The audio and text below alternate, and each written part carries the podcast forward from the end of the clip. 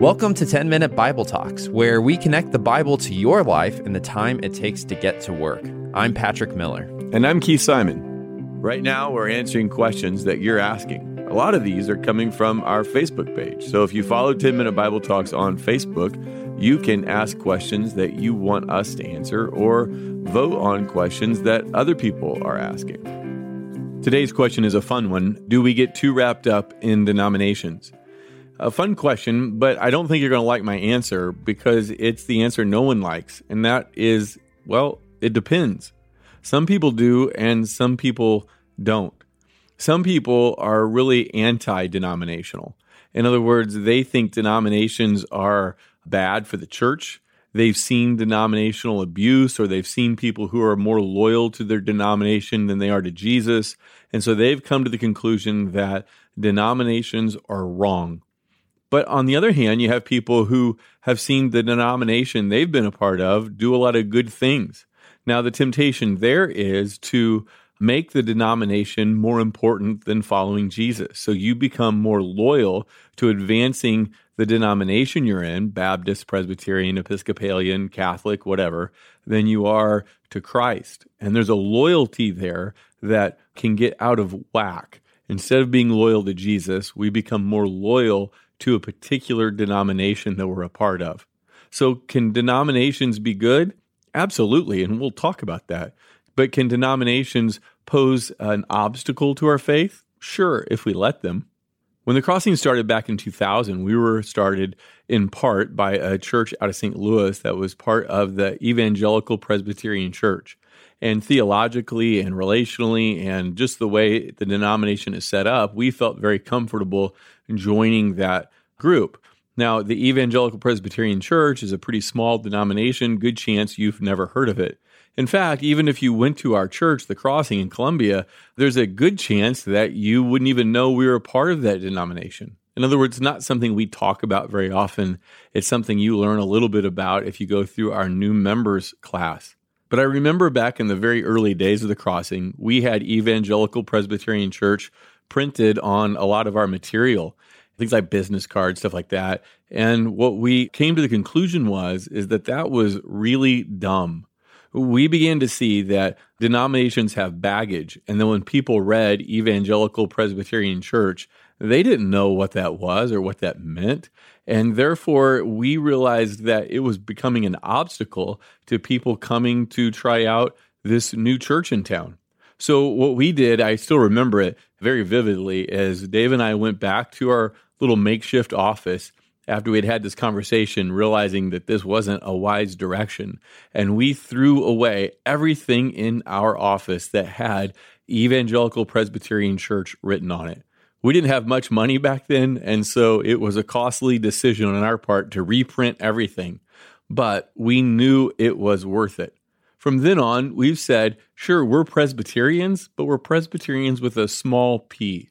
In other words, we're about Jesus, not about Presbyterianism. I didn't even grow up in a Christian home, much less a Presbyterian home, so that's not my cause at all. And yet, I think denominations can have a really good role to play inside the church. But let's start here. Is there anything that makes us think that denominations are biblical?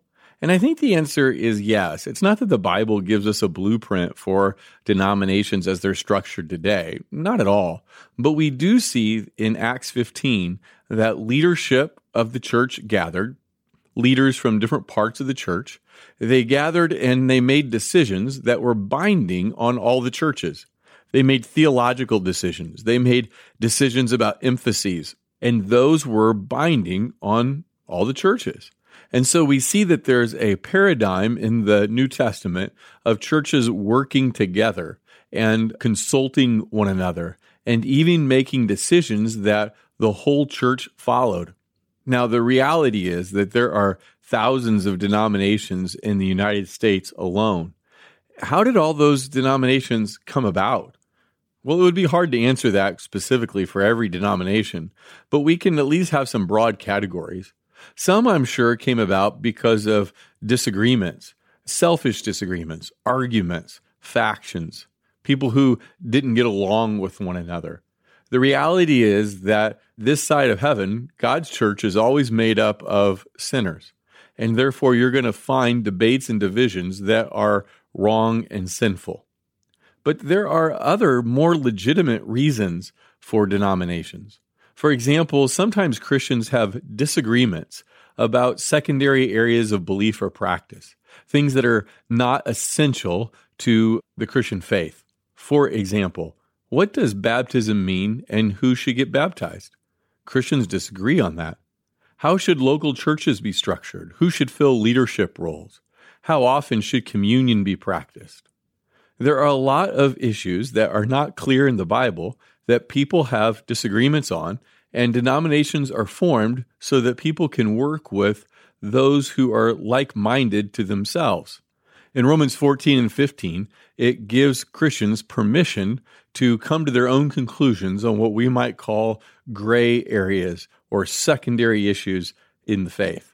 Sometimes denominations are formed around certain worship styles. Some people prefer more tradition in their worship service, some more spontaneity. Some churches are going to be different and have different approaches just because of where they're located. Maybe they're in a big city or maybe they're in a rural area. Some churches are going to have different emphases. They might minister to different kinds of people. And I think that's okay. We shouldn't expect for every church to be exactly the same. And therefore, there's nothing wrong with a church wanting to work with other Christians who have the same perspective, the same theological beliefs, the same mission, and a similar style that they have. So denominations have formed, at least historically speaking, for all kinds of reasons. Some better than others, but it is what it is. There are thousands of denominations in our own country. Can anything good come from them? Sure. One good thing that comes from belonging to a denomination is that you can work with other churches to accomplish projects that you couldn't do on your own.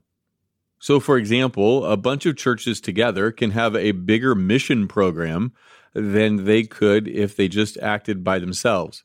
They pool money, wisdom, resources, facilities, and they can send missionaries overseas or in their own local community. Another benefit of denominations is accountability. It's good for us to be accountable for our behavior or our theological beliefs to other churches.